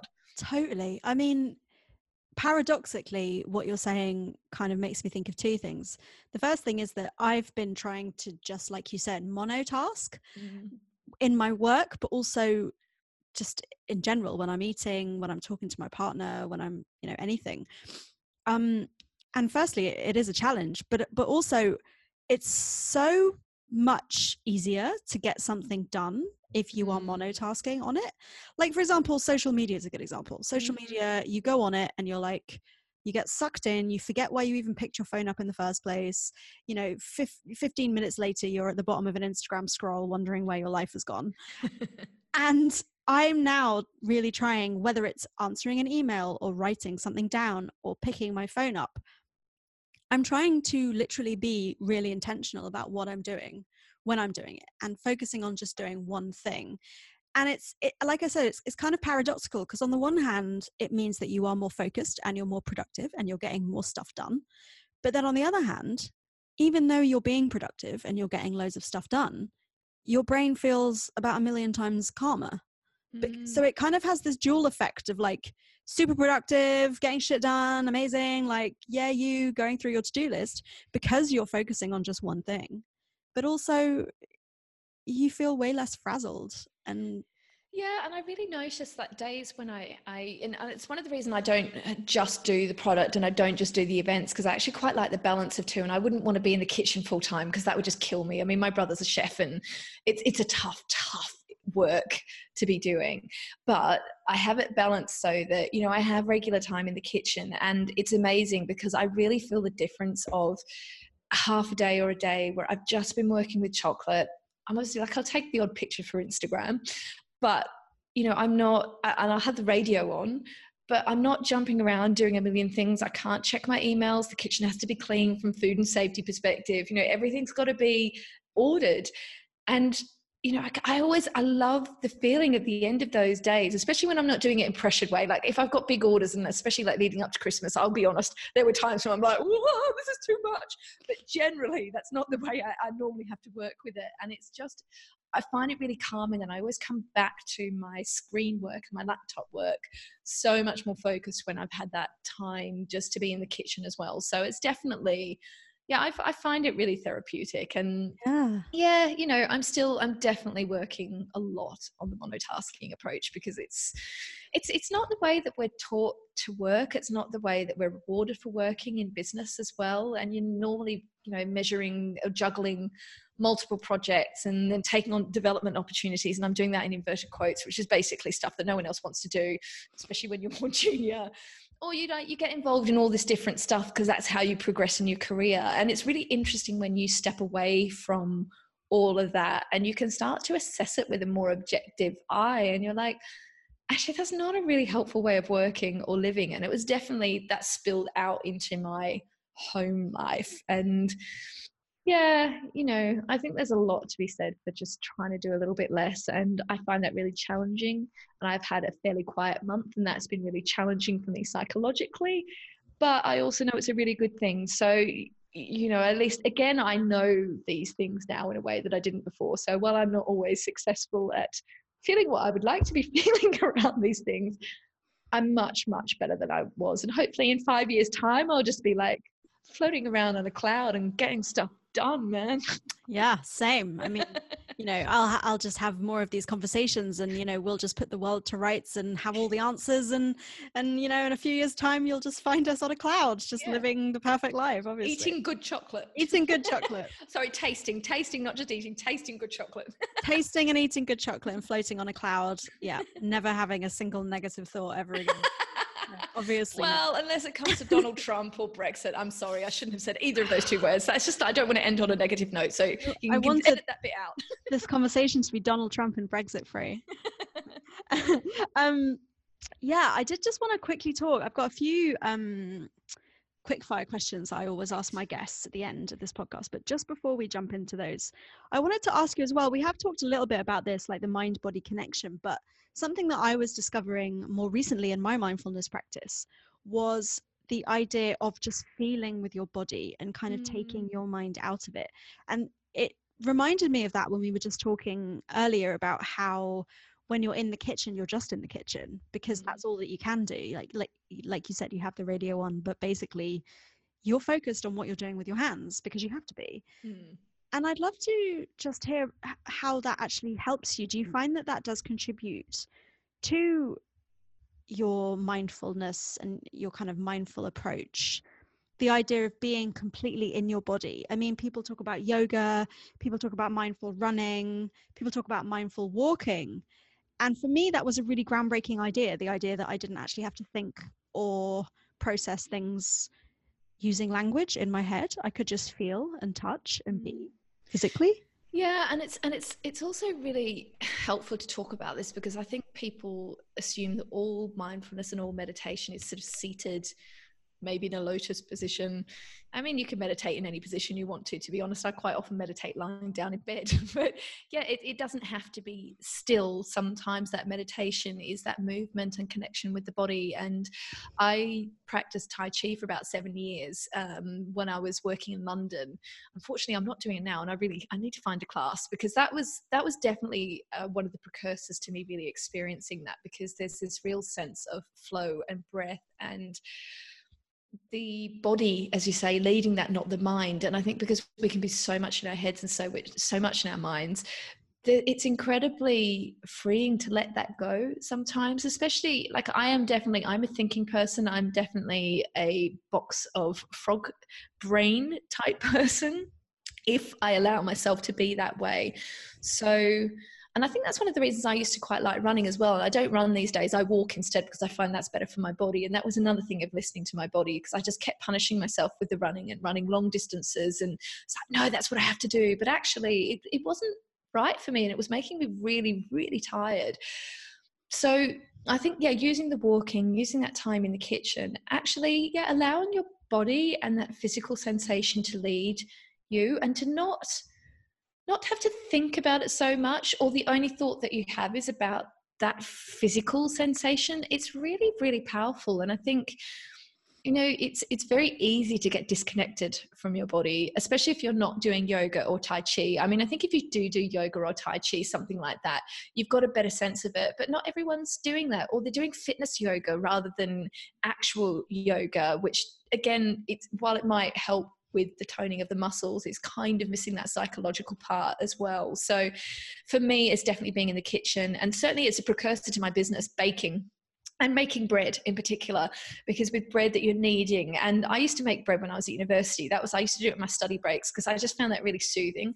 So kind of almost intuitively, without realizing it, I've always used that. And I think it's finding something that you can do with your hands and your body, whether it be a sport or a creative activity. And I think that's, and you know, you don't have to call it mindfulness. You know, you can call it mindfulness if you want to, but actually the whole point of mindfulness is to help you get to that state.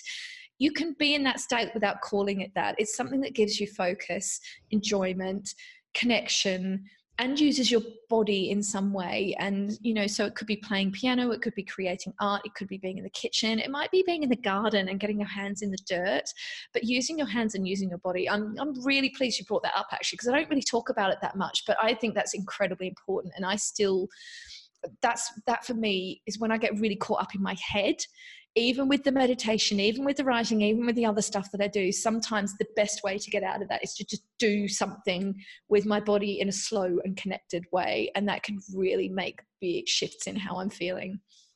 Absolutely. Could not agree more. I think the way that you just said that was so beautiful, completely made total sense. I think as well, something that I was reading very recently, I'm massively obsessed with like the science of meditation, and I've got this book that is called Altered Traits, and it's basically about all of the reputable studies that have been done in recent years on meditation. And one of the really fascinating things that I was reading the other day from this book was the idea that scientists were doing studies on people's brains, and they asked them to think about nothing. And they were really confused because they thought, well, why is the brain just as active when it's thinking about nothing compared to when we ask the people to do something or focus on something? And actually the brain appeared to be busier when we were thinking supposedly about nothing than it was when we were focused on something. And the scientists couldn't figure this out because they were like, surely it would be the other way around. Surely, you know, as soon as we start focusing on something, our brain is going to fire into gear. And actually it was the opposite.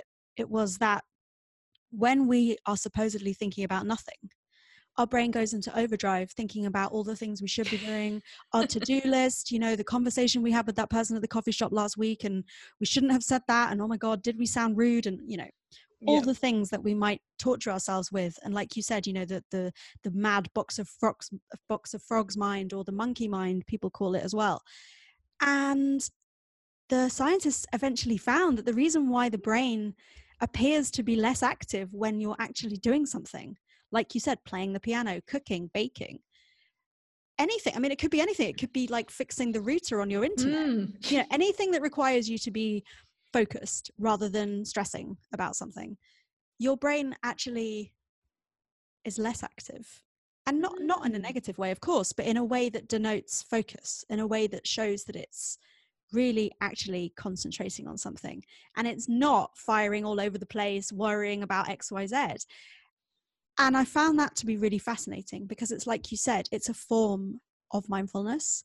It's a form of focus. It's taking you out of the monkey mind that you may otherwise be in if you hadn't have found this way of focusing, if you hadn't have found this physical activity to kind of occupy yourself with. And I think that's one of the reasons why, like you say, baking, yoga, walking, sometimes it's what we need. You know, sometimes we can sit down and meditate all day, we can journal all day. And actually, you know, the only thing that makes us feel better and gets us out of the slump that we're in is going outside for a walk. Yeah. Like, sometimes it really just is. It could be the last thing that you feel like doing. You know, I'm really bad at being a massive hermit and being in my house and being like, no, I don't have proper clothes on. I've got yoga pants on.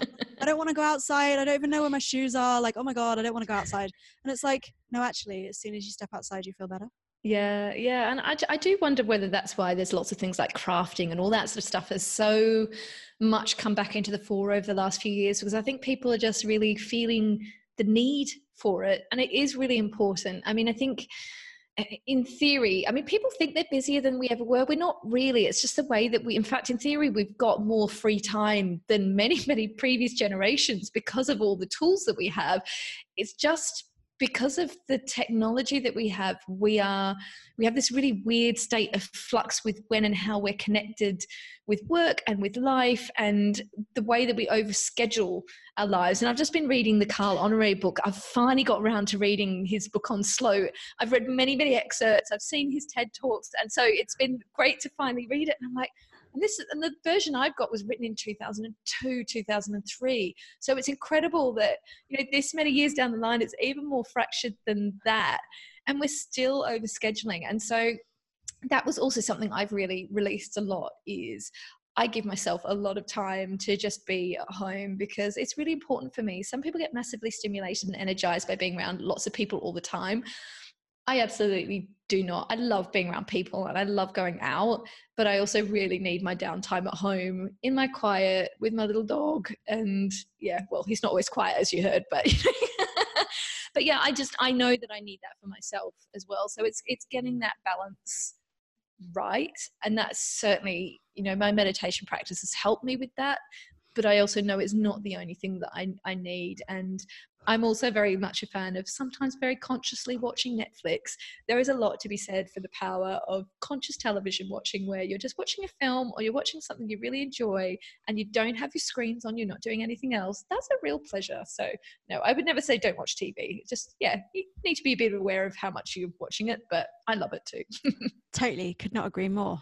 And actually what came to me when you were saying that is, like we were saying earlier, if you're going to watch a great film, watch the film. Don't also be on your phone.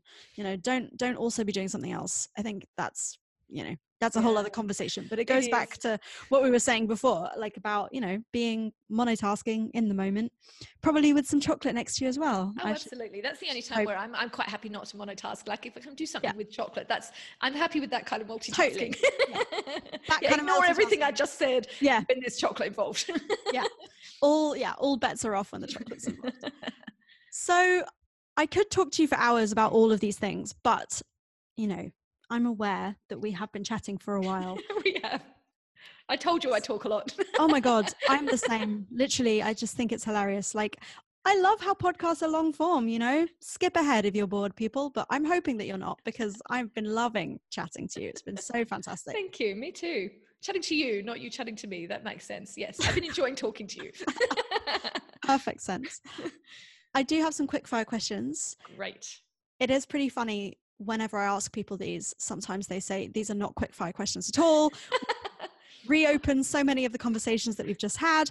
But if you had to answer them quick fire, if you had to choose If you had to choose one way that your attitude towards chocolate and mindfulness has really helped you in your life and still continues to help you, what would that one way be? I think it's just... It's actually just, it's less of an attitude. It's more of the sense of connection with myself and other people. I think that's the big thing. And I'm still uncovering layers of that. So that would be the connection, definitely. Love that. Eating or mindful chocolate tasting, anything about what you do, maybe just pure mindfulness meditation that they don't know that you wish they did.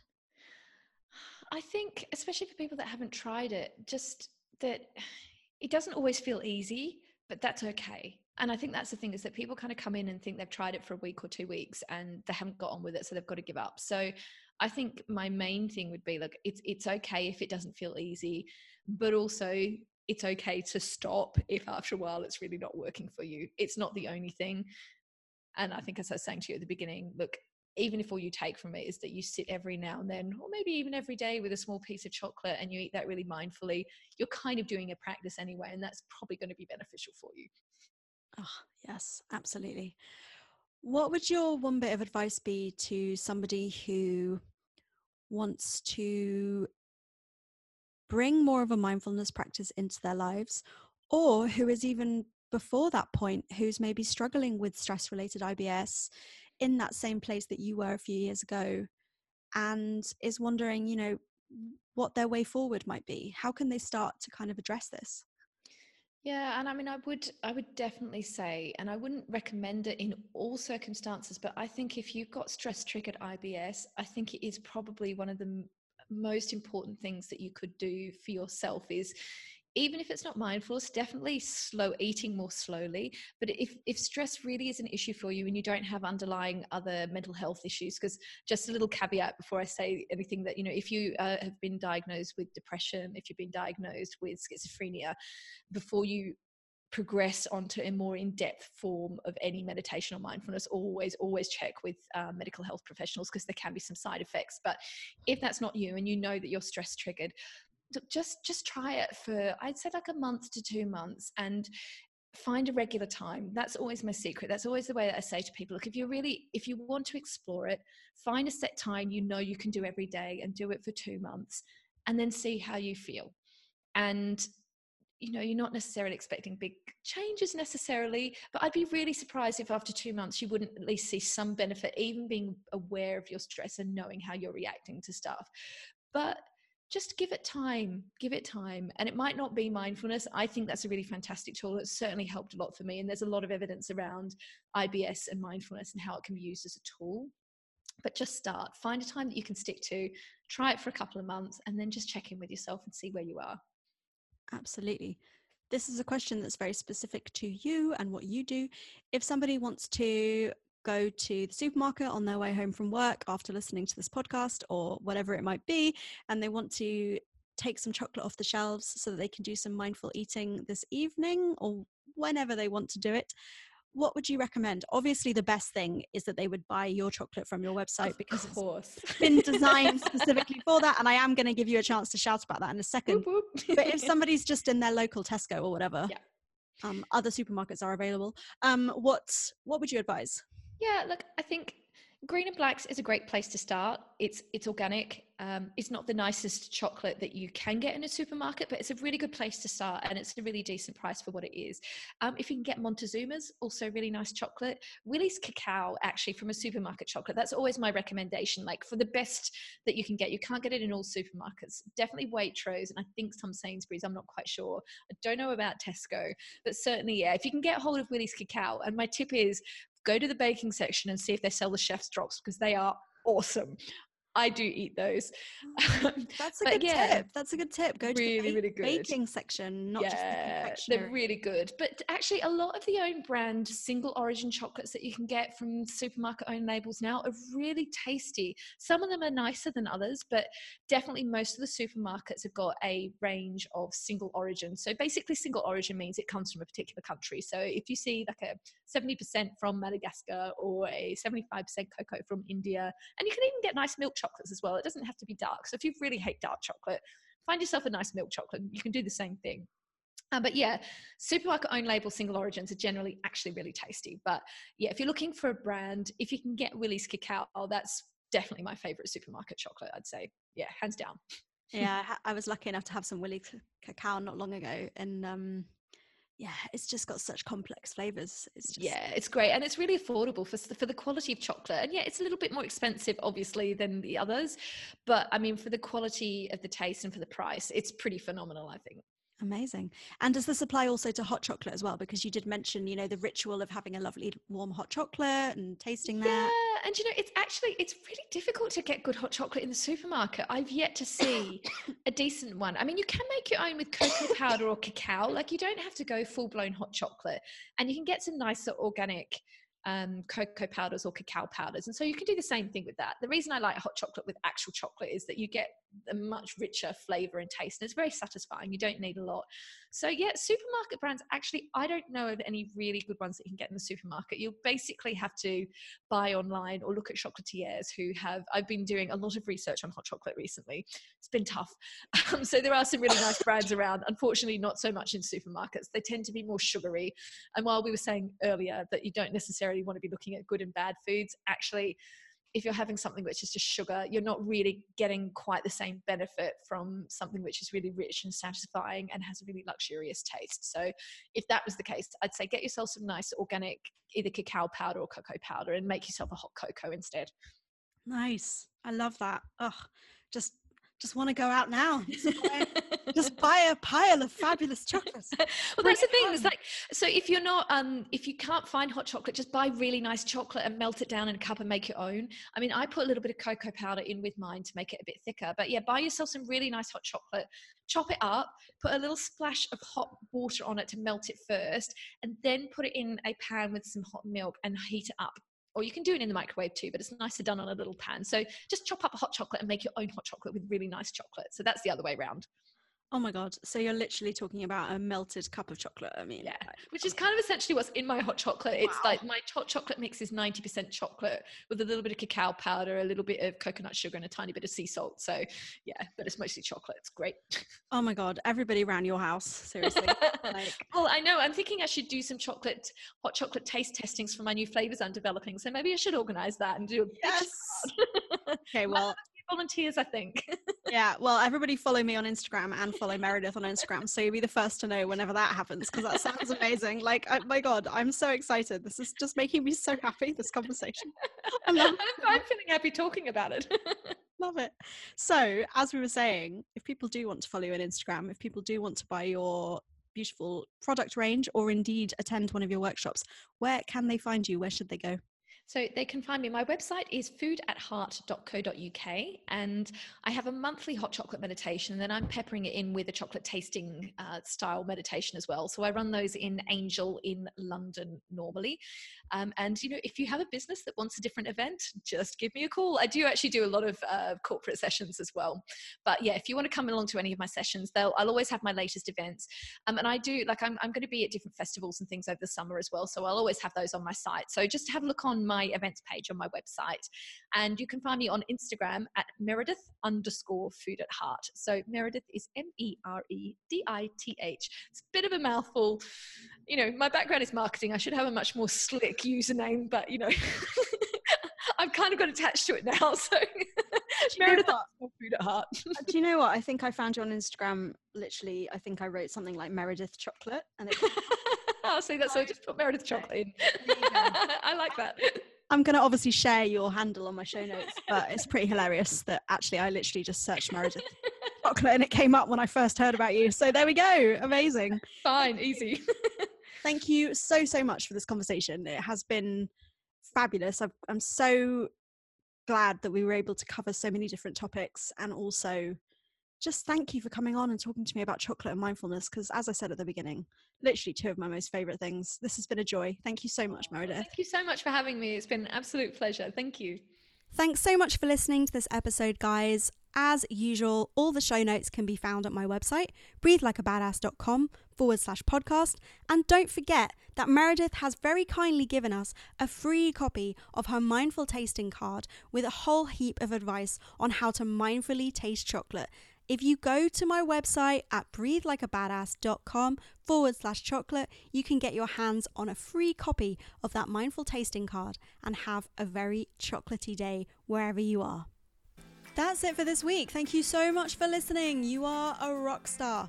I would love to hear what you thought about this episode. Come and join the conversation over at Breathe Like a Badass on Instagram. Let me know that you've left a review for the podcast. Let me know that you've listened. Let me know your big takeaways or anything that really stood out to you or made sense. I appreciate every single one of you, and it is amazing that you've taken precious time out of your day to listen to this. So I would just absolutely love to see you there and just say thanks to you over DM or over email. Thank you so, so much. Another way for me to say thank you is through my free quiz, which asks you the question, what's really keeping you stuck and how can you break free?